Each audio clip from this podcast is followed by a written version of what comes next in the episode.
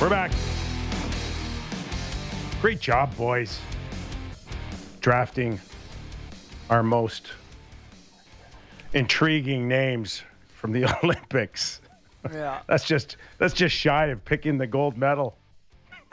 yeah, I guess you can't really go wrong with the. And for the rest of the show, let's have uh, Justin Bourne give us his who's going to win the gold medal. Yeah. no, no, let's go to a real expert. Brian Lawton. There you go. You ready to handicap gold, silver, and bronze yet in the Olympics? Lots? I'm ready to go. I have absolutely no idea who's on any of the teams, but I'm ready to handicap it. I'm kidding. I'm actually excited about, uh, honestly, I'm excited about some of the younger players that we'll get to see on that stage. Some of the draft picks in particular kind of dovetails with what we do. There's going to be a lot of young kids that uh, are going to get an incredible opportunity. And who knows? Maybe that's the future. You know, maybe in the future we'll see a World Cup style of event, 23 and under uh, kids playing in the Olympics and the World Cup soccer. They'll have their own big best on best tournament. It's very it's a it's a one off that we would ever see a, a first pick overall in this scenario. Uh, typically, the NHL teams when they're not involved, uh, really whether it's World Juniors or not, it, it just doesn't matter. It's what's in it for me, and there's never ever upside letting your top players go. Yeah, no, that it's you know it's really interesting. I mean, obviously, the Olympics are super important to players. We've heard that from them. They've spoken loudly about it. They wanted to go. They want to be there, but there's no doubt it loses the Olympics. I'm speaking about loses a lot of momentum when they're on the other side of the world. And it seems so far away, and the events are not taking place in prime time. Uh, you don't hear that a lot, but that is definite. It's, a, it's different to have an Olympics in Salt Lake, in Pyeongchang, or Beijing, or anywhere else where the time zone is just so far off. Uh, over the years, how would player agents feel about their guys going to this sort of event? Like, if you have an NHL guy, is it a, viewed as a good thing for guys to go, or is it like, ah, this guy could get hurt and he's not going to get paid? What are we doing? Um, no, you're always supporting the players, and you know John Tavares got injured, obviously, so you, you are covered to get paid if you get injured, but you know, you are potentially, if you're an expiring contract or something like that, and we hear this every year with just the World Championships, players don't want to go because they don't want to risk injury because they've got a new contract negotiation coming up. That's real and that's relevant. But, um, you know, for me, I skipped the Olympics when I was younger, and I've always regretted it. So I get when players say they want to go. It wasn't what it is today when I was going to play in the Olympics. That would have been 1984. But um, there is something, and, and Canadians get it really well, in my opinion. They understand the value of playing for their country. We see it every year in the World Juniors and how much it matters. The U.S. is starting to come along in that area. Uh, the World Championships is still a challenge for a lot of American players, though, and, and USA Hockey's worked hard to change that and they're getting there, but it hasn't caught up to what it means to players in Europe. That's for sure. Lots. We've got uh, the Anaheim Ducks uh, in town uh, for the Toronto Maple Leafs tomorrow night. Uh, Anaheim's an intriguing story here uh, on what was perceived as a, a, throwaway season has now turned into a legitimate shot at a playoffs. Uh, we understand that there's been a, a, search committee that included the likes of Paul Kariya, and Scott Niedermayer. My understanding is they will have someone in place uh, before the trade deadline. Uh, what are you hearing on that position? And obviously, with their young stars, it's it's a it's an organization many would love to to get their hands on. Yeah, there, there's no doubt about it. They've got a lot of younger players that are that are coming um, this year. Dallas Eakins has done an excellent job with that club, and it surprised a lot of people. Last year was a really down year. It's been three years that they've been out of the playoffs. They had gone for six years straight It kind of turned into a model organization, one that perennially was competing for the cup, uh, couldn't quite get back to that pinnacle that Niedermayer and Pronger and Travis Moen and many others led them to. But um, anybody that gets a chance, you know, and they obviously have started with the three guys that they have internally. They were the first guys interviewed. Now they're opening it up to outside candidates. And I think it's very prudent to answer your question to have somebody in place before the deadline because it's such a such an important or critical deadline for the Ducks. They have to figure out what direction they go in. People don't understand. Uh, you can write blueprints and game plans and things like that for an organization, but this isn't paint by numbers. It's a lot of reading the tea leaves. It's a lot of figuring out where you know their unrestricted free agents are at. Is some of these guys going to be back? Is Hampus Lindholm going to be back? Is Josh Manson going to be re-signed? You have to figure a guy like Ryan Getzlaf, who's been a you know really a, a hallmark player for them, a staple, is going to be back, especially with the year he's had. But there's a lot of critical decisions that need to be made, and right now is the right time, in my opinion, for the Ducks to insert somebody in that could make those decisions and can put a plan in place that's going to make sense. But this year definitely uh, has been a very pleasant surprise for them. Lots, you've got experience going from uh, being a player agent uh, to being a manager in the NHL. Uh, Emily Castonguay was just hired by the Vancouver Canucks, and she's been an agent for uh, roughly 10 years prior to making this transition. What are some of the things that she would be experiencing and having to do to make that tr- uh, career transition? Well, I think for Emily, with her legal background and, and, what she's been doing in the assistant general manager role, I think it's a really great next step for her. Um, I actually texted with her yesterday just to congratulate her. I think she's a fantastic human being.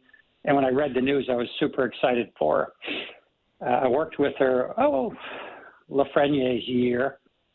Uh, just in interviewing him, I was doing an interview series for NHL Network obviously uh, Lafreniere was a guy we wanted to speak to, and she was just a delight to work with. Very professional, uh, on top of things, super organized.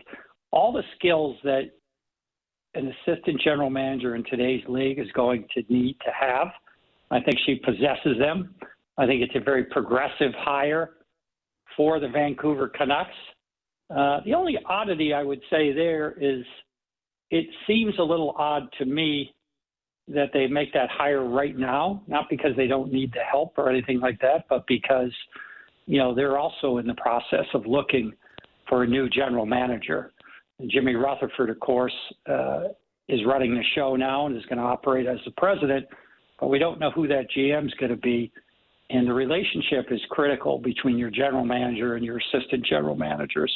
Uh, but all in all, I think it's an excellent hire for the Canucks, and I expect her to do very well to lean on the skills she's learned over the past 10 years, uh, her experience in the business, and to be able to apply that in a very positive manner for the Canucks.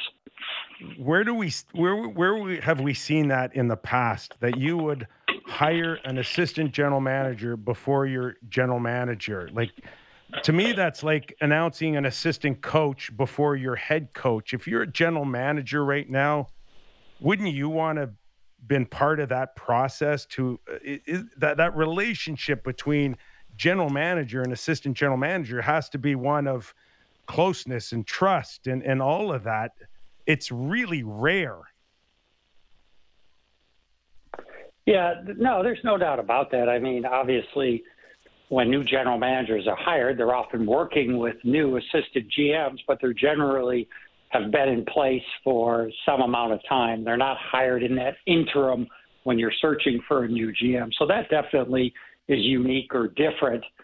Um, but I think it speaks to some changes that you're seeing going on in some hockey operations departments. Jimmy Rutherford is going to essentially train, teach, mentor whoever becomes the general manager. He's going to handpick that person.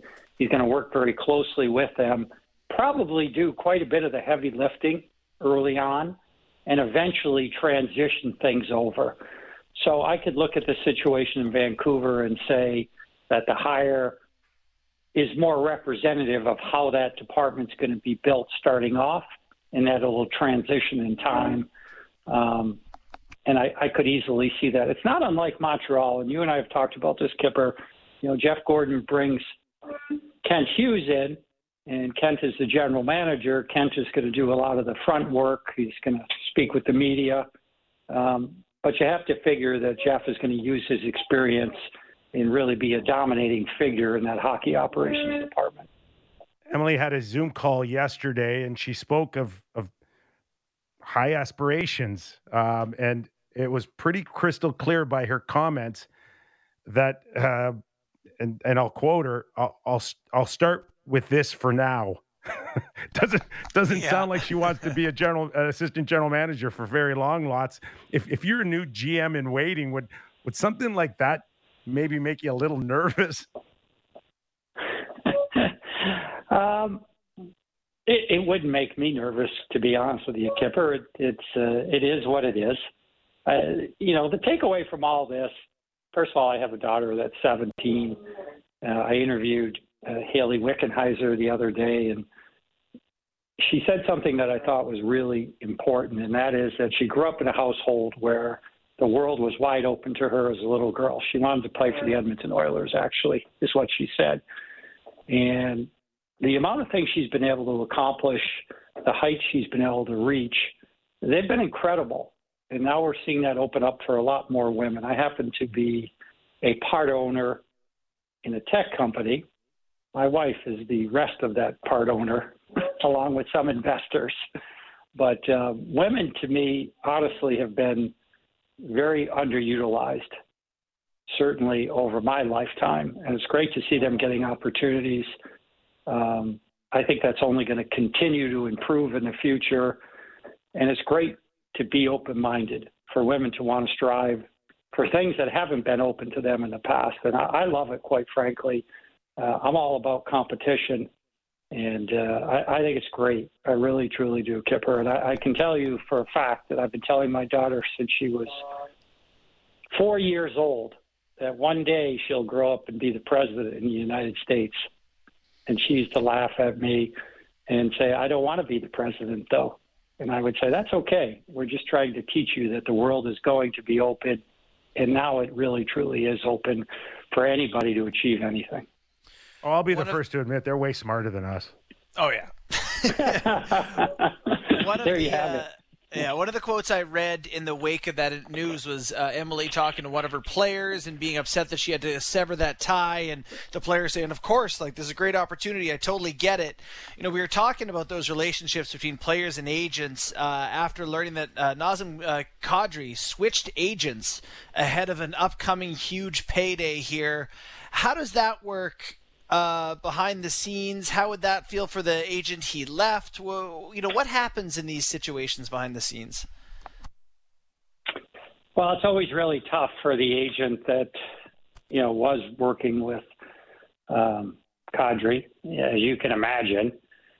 Um, generally, there are some different parameters that dictate how these relationships go. For instance, if Kadri had been negotiating, which he's obviously uh, it's his option to do with the team that owns his rights, the Colorado Avalanche, and some offers had been exchanged, then the agent that negotiated that would be entitled to some type of compensation, really all of whatever the offers were minus 10%.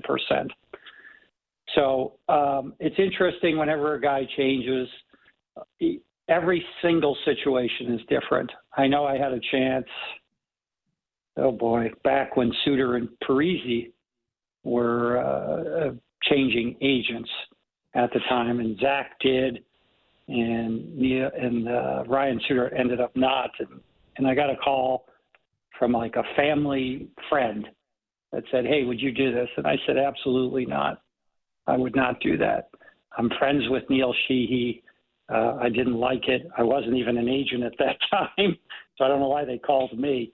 Um, but it's something that I've never been a fan of. And I've been in the middle of it as an agent, and I've been in the middle of it as a GM when I was in Tampa, where one agent was calling me and basically wanted me to do something that hadn't happened so they could get paid, and I absolutely would not do that.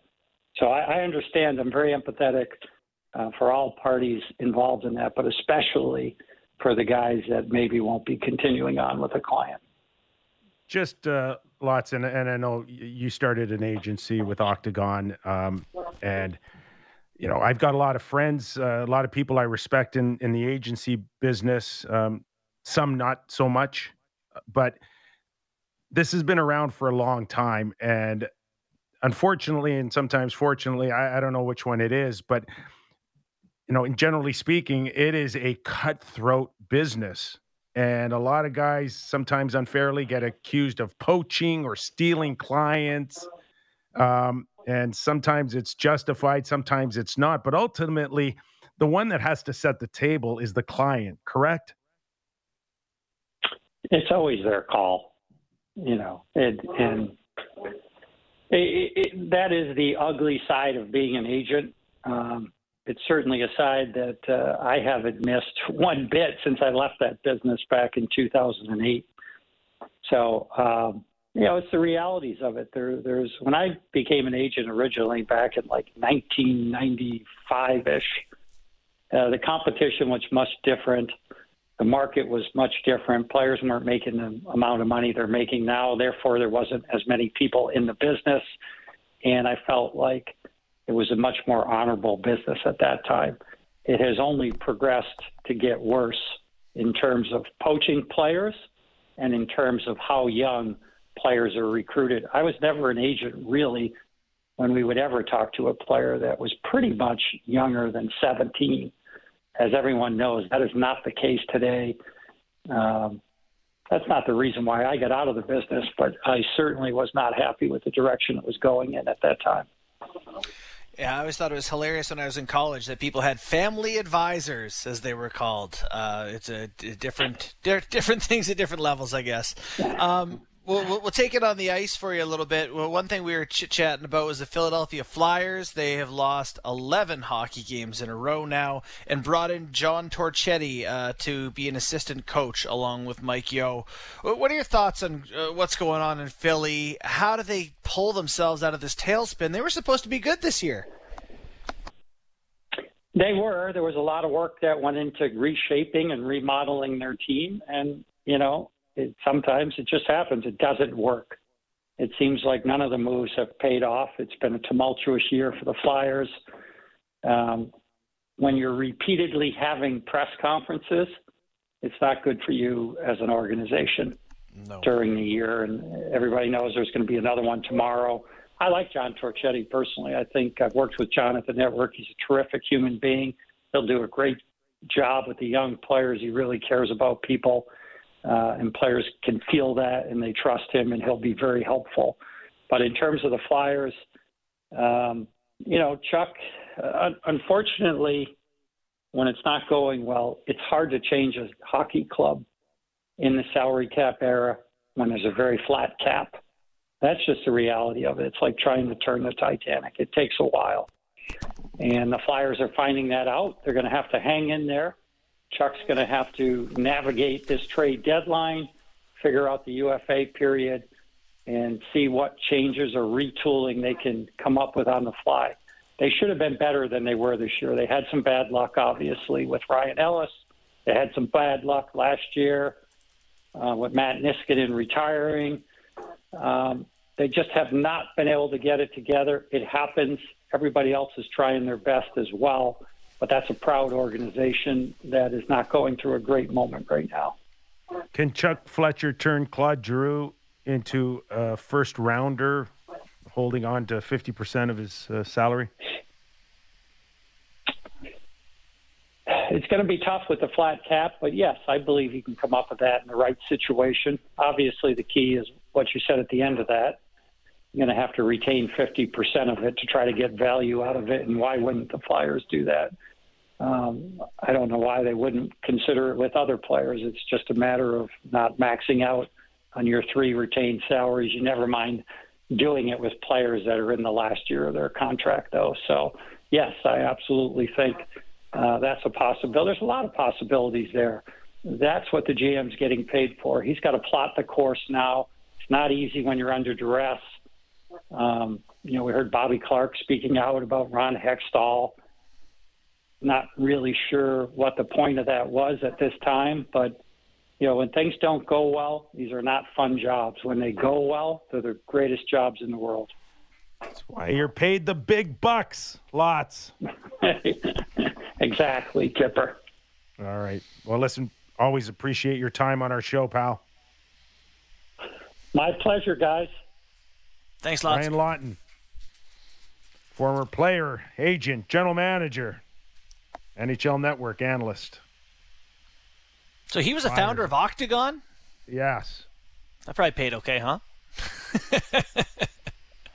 I think he's doing what he wants to do just to have fun, I think it's safe Okay. to say. I was just say I've heard of the agency. It uh, it does okay. It does okay. Uh, those are interesting comments uh, from an agent's, uh, former agent's perspective as well. Okay, we're going to take a quick break here. Back with Jason York, former NHLer and current analyst on Sportsnet and Hockey Night in Canada. Flames back on track in that Pacific Division. We'll get into that more when we come back on Real Kyper and Bourne.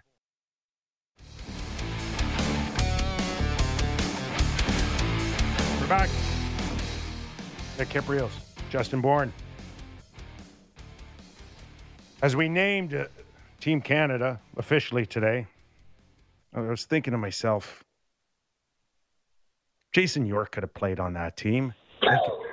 One first pass out of his zone and get the hell off the ice. You you could still do that.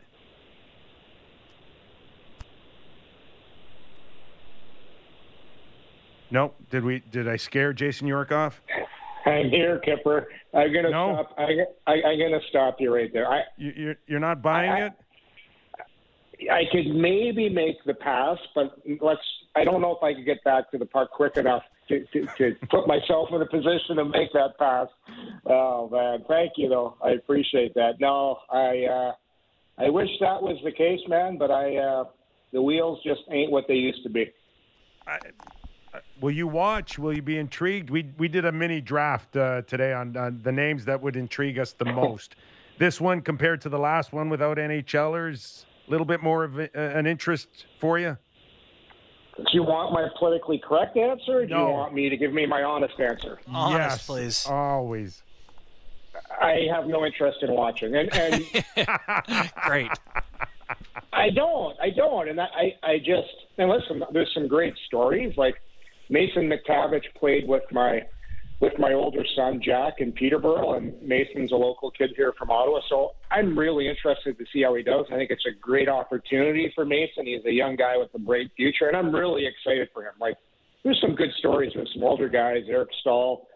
I used to watch Marc Barberio in Montreal, and there's guys, there's great opportunities for guys that want to get back in, for young guys. Um, but besides the storyline, I'm just, I don't know about you, but I, if I'm going to watch something, and not that this isn't going to be entertaining, I just, I like to watch the best. That's just me. I'm sorry. Yeah, and that was my next question. What what is it? It's it's because it already hit the high level, and you just you, you can't you can't go back. That that is your reasoning. Um, listen, if I'm going to watch other hockey besides the NHL, um, Going to watch my kids. and, I, I, and I coach a team too, so I coach a junior A team. So I, I- it takes a lot of my time, but it just, it's just you know, if it's on TV and uh, and I'm not watching anything else, sure, I'll, I'll, I'll flip it on, but I'm not to make a point to watch it, and that's it's not best on best, so it's, it's that's my honest opinion, guys. Yeah, yeah, no, absolutely. And then for me, it's a lot of, you know, what are we learning? Like, if it's the best players, you're learning which country has the best players, or if it's the juniors, it's which has the best players under 20. This is such a weird line of which country has the best players who aren't in the NHL and are in. You know, it's just a weird mix. So I, I get that idea. It, it So- is, It is.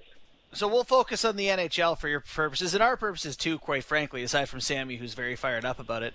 Um, I want to ask you about the Pacific Division and what the, the, the heck is going on there. Edmonton dropping like a stone. The Flames uh, bounce back with the big win over the Blues last night, and the Ducks are still in second. Who do you like in the Pacific that isn't named Vegas? Oh man, the Ducks are an interesting team, aren't they, guys? Like, you look at what Dallas Eakins has mm-hmm. done there. They've got a lot of young, talented guys, and they've got a player in the most important position in Gibson, who I, I think is one of the best in the game. Um, are they mature enough? Are they are they ready to win? I, I, I don't know. I think this year, guys, is is going to be an interesting year. I, I think you get to the playoffs, and I do believe it's. It, I think anybody can win this year with everything that's going on with COVID. Um, but uh, the Ducks interest me. I don't know if they're have the experience, but I, I like that team a lot. I like their defense. I like how they move the puck. I mentioned the goaltending. They got some talented guys up front as well. So that's a team I kind of got my eye on. Um, I like what Dallas is doing there. Um, you know, obviously, you mentioned Vegas. Like they're ready to win right now. They, uh, you look at their, their blue line. I think Pietrangelo is arguably one of the, the best defensemen in the game. Uh, Theodore's back there as well. Um, but yeah, it, like if I can entertain and watching the game, and I'm rooting for the Ducks. I'm a former Duck too, guys, a two-time former Duck, so always got to go for my uh, alumni teams.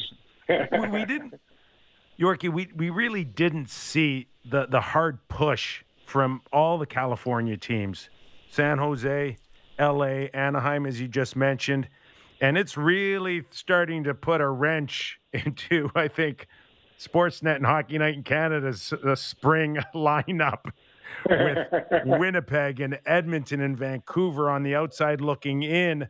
Vancouver or uh, Calgary with an impressive win as well here, yep. but you don't see those California teams sliding anytime soon. This is going to be a dogfight for a wild card spot in the West.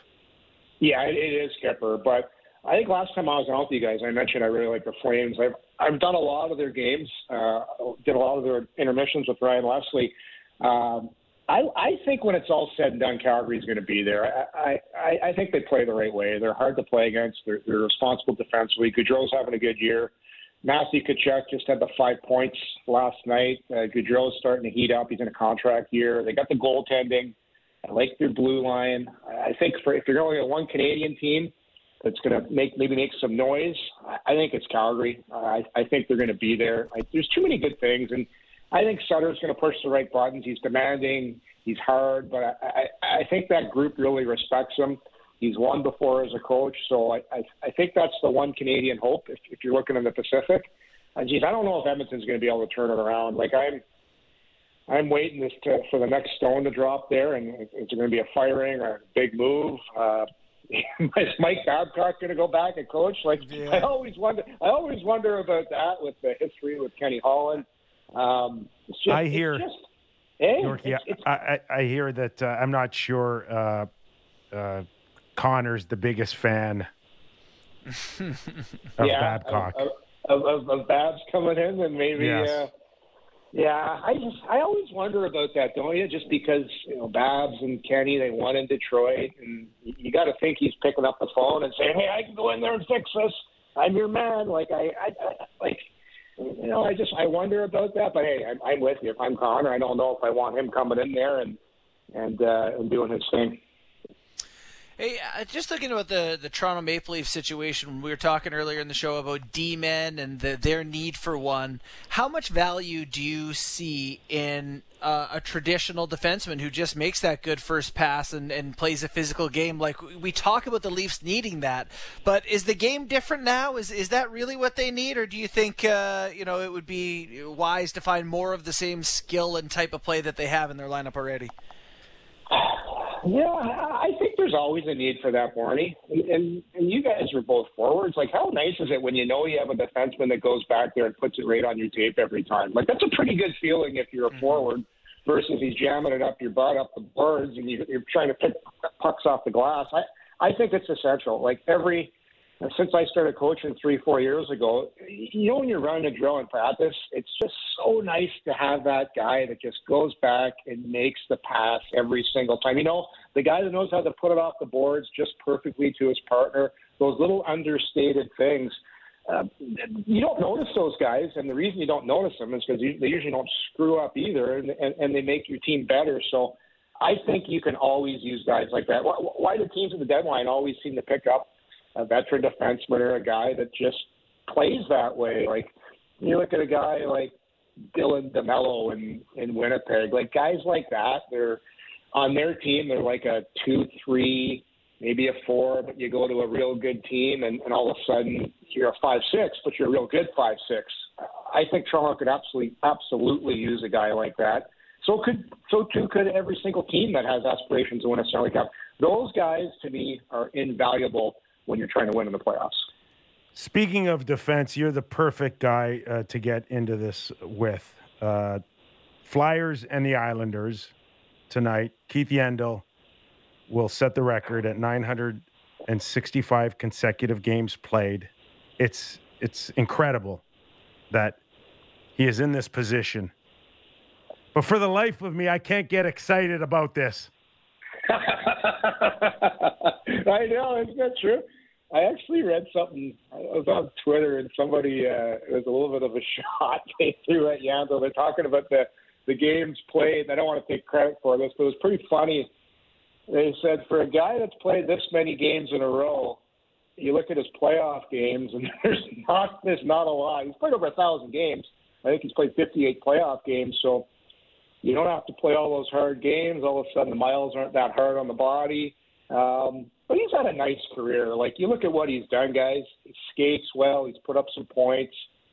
I mean, he's funny as hell. Like you listen to some of some of his one-liner. He's I, I hear he's a great teammate. Like I don't personally know him, but great in the room. Looked like his career was going to end in Florida. Has found new life in Philadelphia.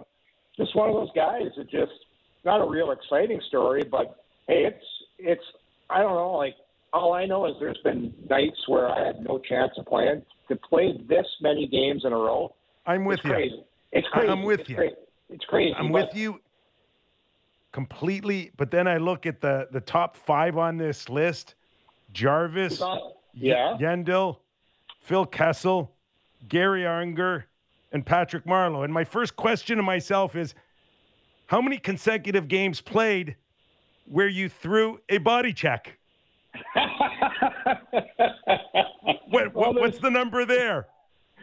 Oh man, uh, yeah, it's great. Like I don't know, had a good stick instead of throwing it on a certain night. well, the game has changed now. Like the game's not as physical anymore. You're not taking as many bumps. Like how about nobody ever talks about this in the new rinks now? like the new springboard board system, and the, every rink has the glass with the partitions. Like, have you guys been like on a on an NHL rink lately? Like, I was on the Senators rink a couple of years ago, and I just I was like, wow, look at these boards. Like, you go into these boards, and it's like a wrestling ring. Like, you're not getting hurt. Versus you go into the corner when you had all those rinks with the seamless glass, and when you got hit, it friggin' hurt. Like, it hurt. But now like I can see why guys can maybe play a little longer. You go in the corner, bounce off, doesn't hurt that much, and you know you don't have the super heavyweights out there. No fear of having to really fight anybody.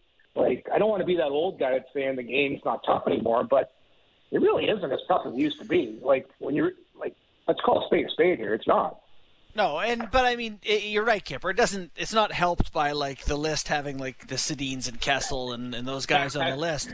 It's I not. Didn't know but Kessel, I didn't know Kessel was on there, Barty. I, oh I yeah, right behind him. I, will tell you a funny. I'll tell you guys a funny Kessel story real quick. My my first year in Boston, um, we had to do a fat test. And you know the fat test when they get the calipers there, and Yeah. and you know, and most guys, most guys are around I don't know. If you're good, you're around 10, 9. So with, with Kess and, and Marc Savard, and I won't I'll be asking this one because he laughs about it all the time. Savvy's a funny guy, doing a great job with the Windsor Spitfires, by the way. So Savvy and Kessel are getting the fat test, and both of them, you know, they're they're not they're out of shape, but they they might have the odd, they might have, they have a pretty good barrel going.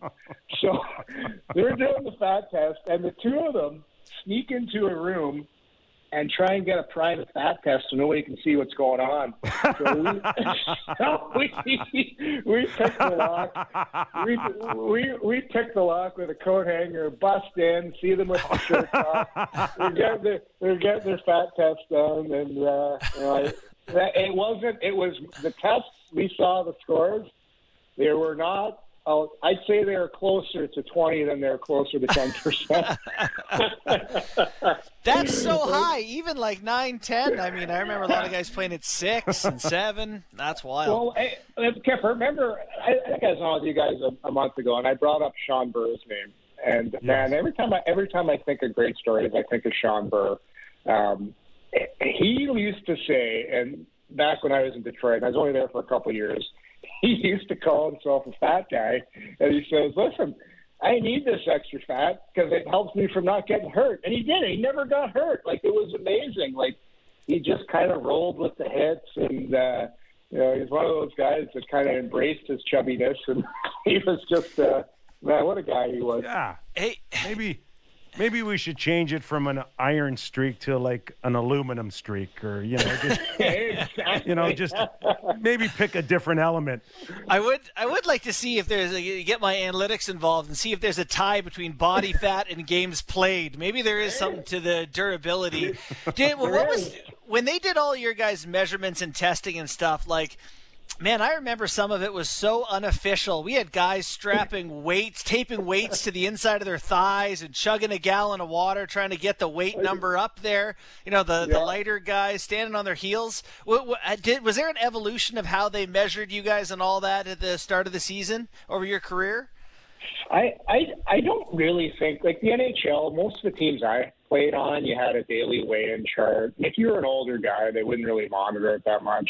Um, but yeah, you wait in, you wait out. It was more or less at the draft or when you're playing junior. I remember when I was playing junior, they, they would come around and that's when guys would be throwing weights in and doing stuff like that and trying to heighten, putting some lifts in their shoes. But I never really played on a team that was really too concerned. That, you know, if you had the odd guy that was overweight, the trainer just threw him on the bike and that was it. But you know, for the most part, it just it wasn't that big of a deal. Yeah, it. Uh and if guys needed to drop weight, they do it uh, the goofy way. They put a garbage bag over them and uh, and and go ride the bike in the sauna. Like that's how. yeah, I remember. Remember that, that Yorkie? Oh, I remember actually like one boxer. One guy I played with in Anaheim, Dave Karpa, great great guy, and uh, he, he was uh, not that he was out of shape. He was just a bigger guy. He told me when he was playing and. Uh, ended up getting traded to the Rangers. If I played with him in the Ducks, and Sather made all the guys line up, and I think he made them all line up in the dressing room. And talking about body shaming, he looked at all the guys. He said, "Karpa, get your ass on the bike right now." he made them get on the bike. Like you did a line, you, made all the boys line up, and you didn't like how Karpa was, and he. It's just, it's just how he is. You threw him right on the bike right away. It's like, oh my god, that stuff doesn't happen anymore. And then, and then everybody would start screaming, are we trying to win a Stanley Cup or the Tour de France for Christ's sakes? exactly. Yeah. No, it, it, it has changed, but like that, legitimately, even when I played, that was a thing. Just guys getting looked at. You just look a little slovenly in the room. The coach throw you on the bike. We had potato chip club. It was just, you know, it's just a shame. Really had the potato chip label to it. So uh, I think I think the standards have changed a little bit over the years. Yeah, Yorkie, so. uh, we uh, we watched uh, the Rangers go at it with LA last night, and a little Byfield Lafreniere uh, in the shootout. Uh, I, I don't know if you got a chance to see it, but uh, uh, if you did, your thoughts, and then your overall thoughts on the New York Rangers because they seem to be one of those teams where we're like, when does Cinderella's shoe fall off here? Yeah, like I, it's funny. Like I, I look at the standings almost every day, and I keep looking at, it and I keep I keep waiting for the New York Rangers to fall off because I, I when the season started, I didn't really consider them a top team, but I don't see it. Like uh, they got some good pieces there. Um, I, am I a believer they're going to get it done in the playoffs? Uh, not too sure about that, but I'm with you. They, they got a lot of young talent. Uh, the goaltending's been good with Shesterkin. Um, how about that one? You have to pronounce when you're doing a game. But they're, uh, you know, they're a team that's uh, I think they've they've built their team correctly. Uh, Panarin is a world class player. Zibanejad's getting it done.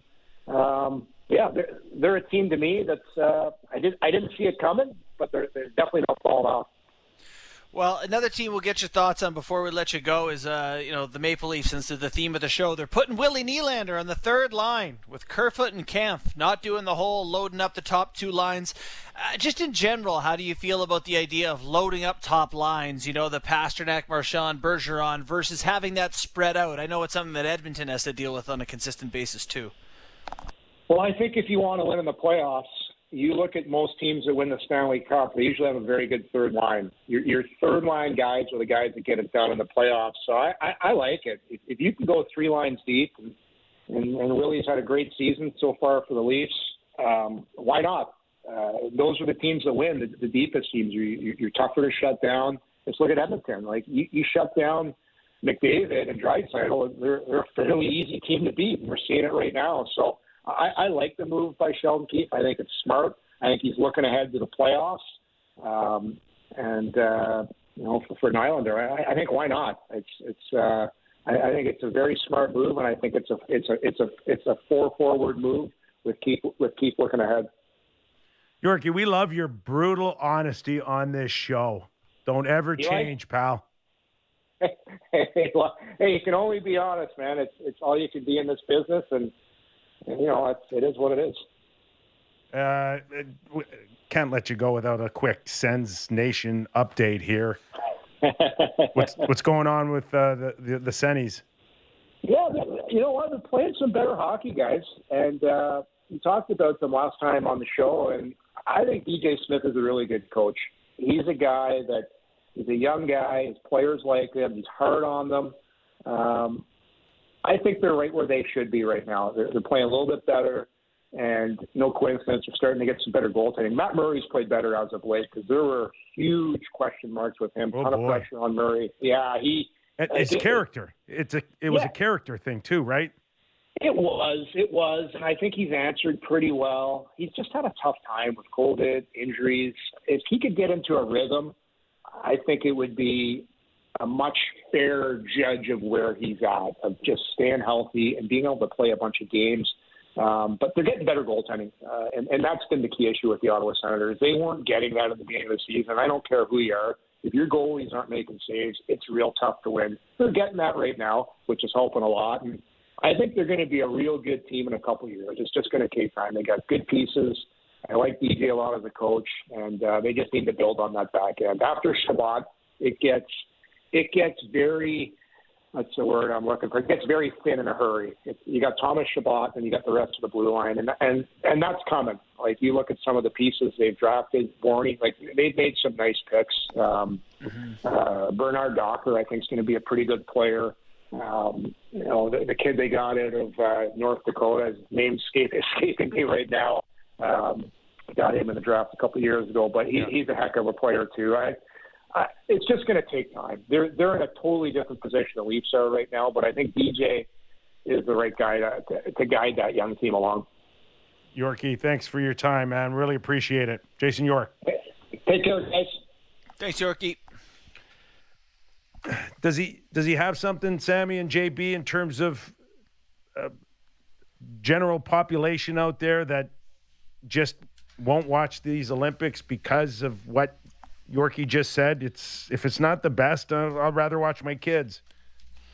Well, just for me, it's it's define what we're learning here. Like you have your NHL team and you're like, all right, I believe that my GM has constructed the best team and I have the best coach and you know, you're learning the best NHL team or there's the best players or there's the best of this age group or the what are what is this that we're learning? This is the best random assortment of people once you eliminate the best players from earth at a random cutoff. I don't care. I don't care about it. That's all.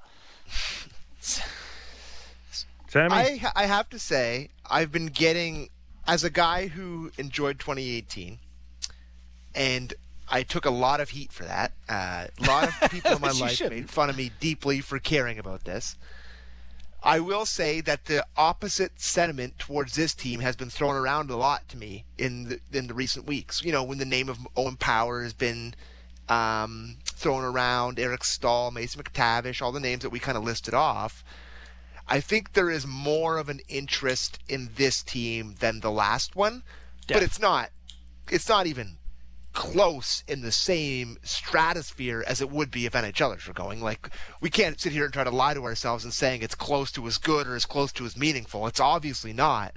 But I will say that there has definitely been more of a interest from my friends who I talk hockey with than there was in 2018. All right. Yes. Convincing win by the Flames last night. We touched on it briefly uh, with Jason York, uh, but when we talk about uh, one of the better lines right now, Tkachuk, Gaudreau, and Lindholm, 10 points last night.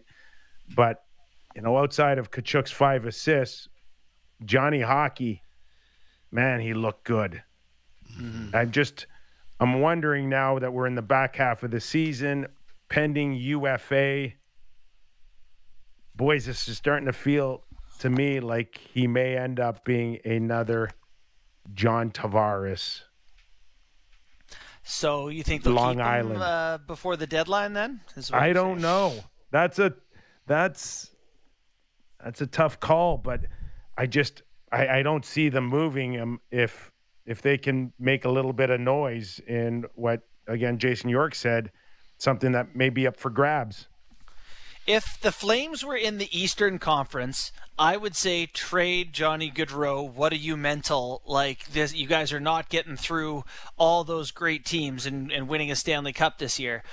It's not impossible for me to see them finding a way through the West, particularly their own division, where there's really only Vegas, and Vegas has always sort of seemed you know, an offensive injury or two away from being gettable, and we've seen that play out in the postseason the past few years.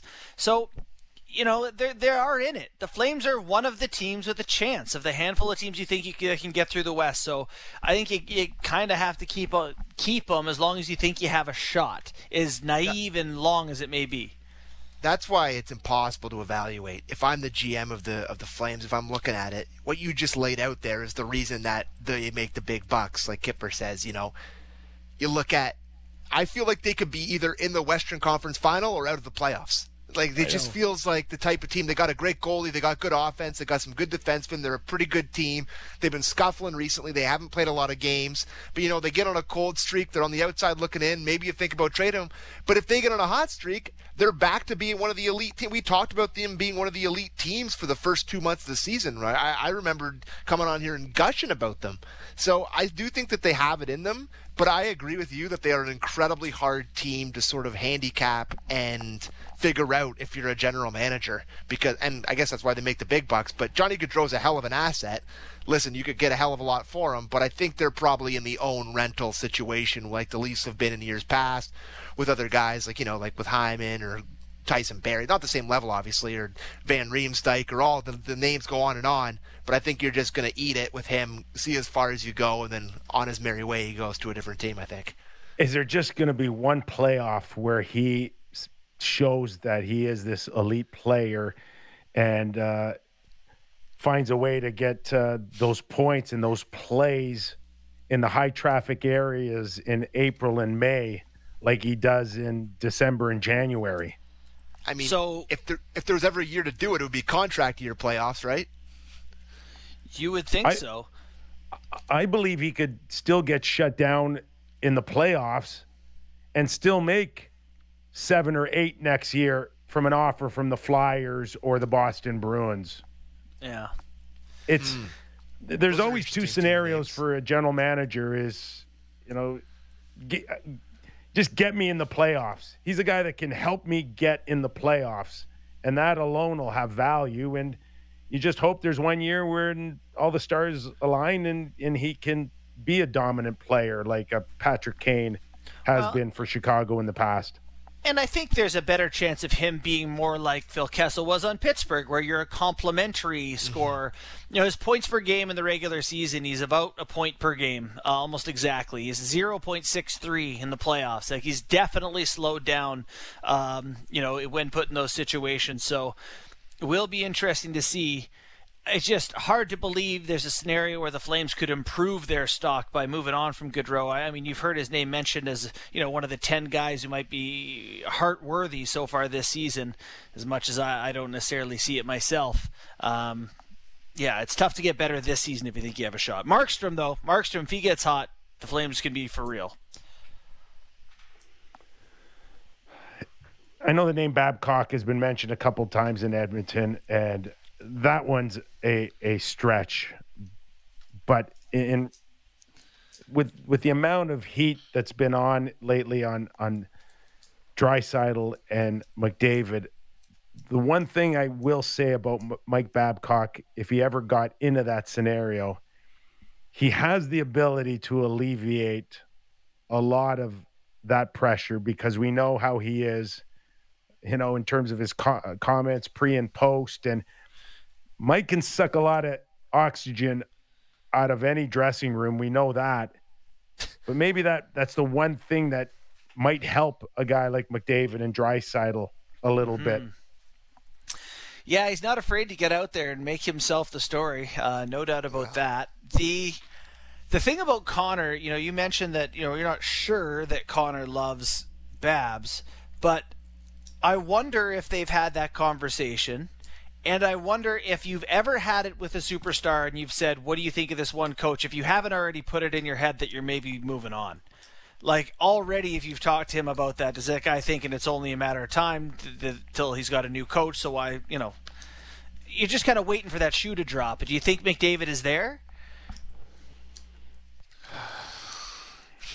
I, I, I think he there's there's a lot of questions he's constantly asking himself. Yeah, about I mean everything generally.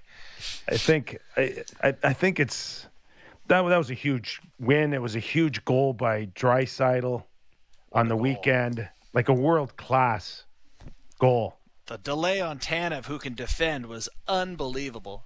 That's not too often you're going to beat Tanev clean like that, guys. Yeah.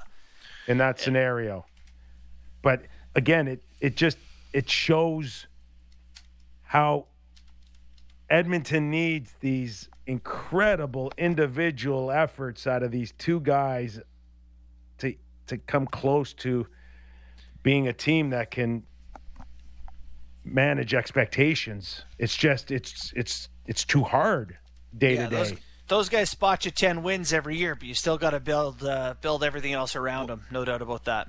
McDavid has gone. Was he gone nine games at home without a without a goal? Yeah. When's uh, let me that let me check the last time Auston Matthews did that. Oh, uh, never. I just checked my stats. Uh, the yeah. stat department here. Uh, it's never happened, and it never will. How's that sound? Uh, Connor's no shooter like Auston, though. Auston, yeah. that's shooter. crazy. It is nine. Str- I mean, this he's supposed to be the best player in the it's world. Hard nine believe. straight games. That's crazy. It's just hard to believe.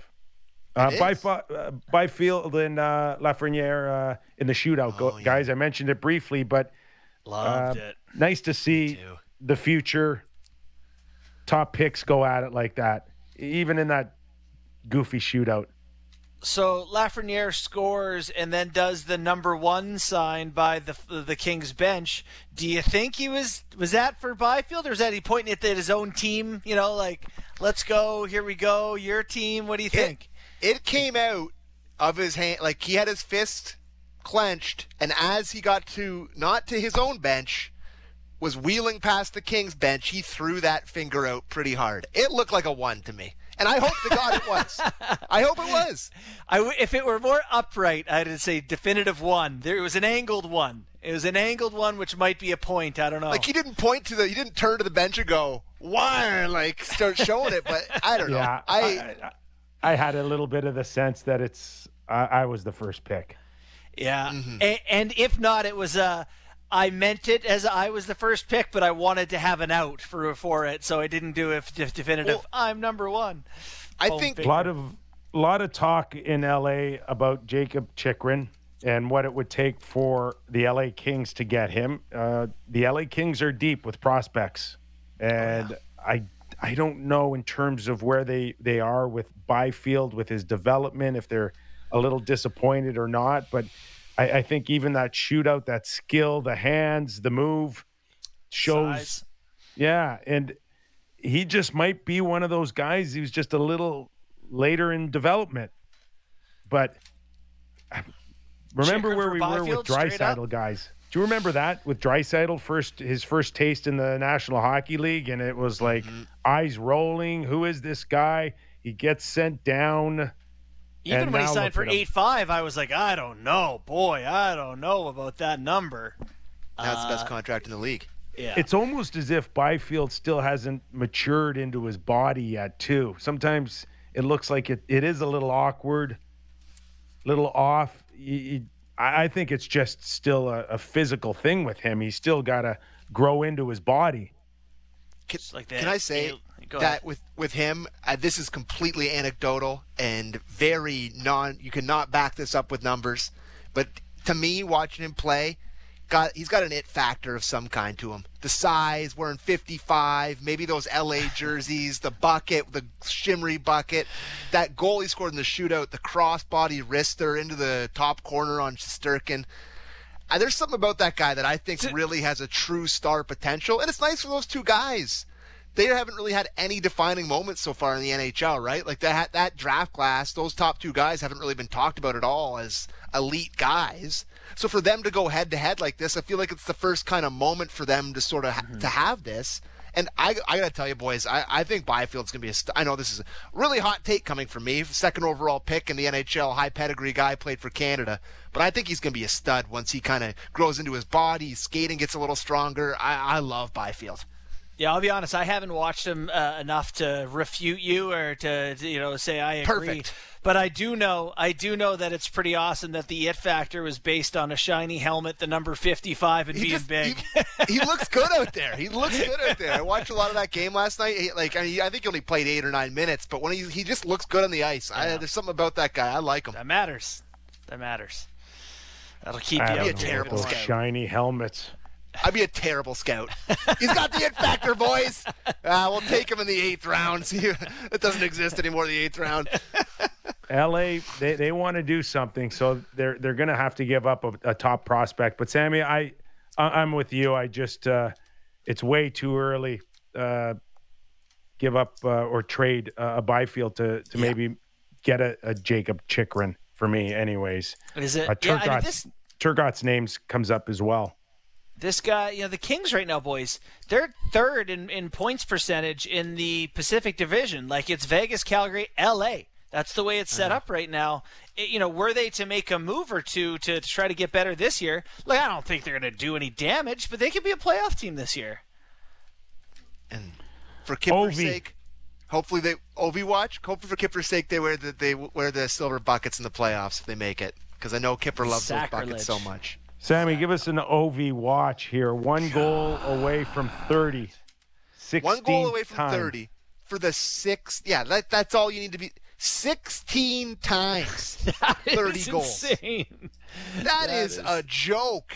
Like that Mike Gartner blows my mind. Blows my mind. How many that- NHLers have played 16 seasons? Correct. I'm like actually googling that. Probably don't have time by the end of the show, but like cannot be that many. I don't know. Anyway, to to score 30 in 16 seasons is baffling. He is a baffling human. You think Washington uh, needs to revisit their goaltending situation? All of a sudden, I hear they might have some interest in Fleury, Oh, Colorado, Edmonton, of course. pardon. Tough to imagine any contending team has the ability to take on Fleury even at half price. I guess at half That- price he's 3.5.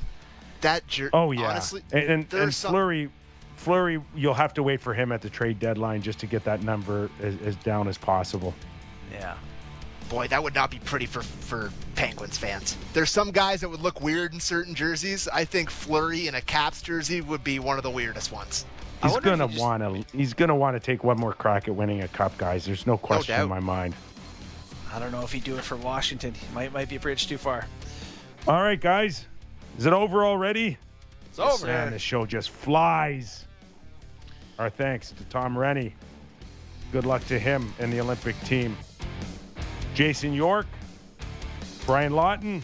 Fun show today, guys. Really appreciate your time. Uh, Justin, I know you're going to be down in New York, celebration of life for Clark Gillies. All the best to you and your family. Thanks, Skipper. Appreciate it. All right, and I think Gord Stellick, Sammy, if I'm not mistaken, a little Correct. electricity the rest of the week. Oh yeah, baby. All right. If you get a chance, rating and review for us on all podcasts.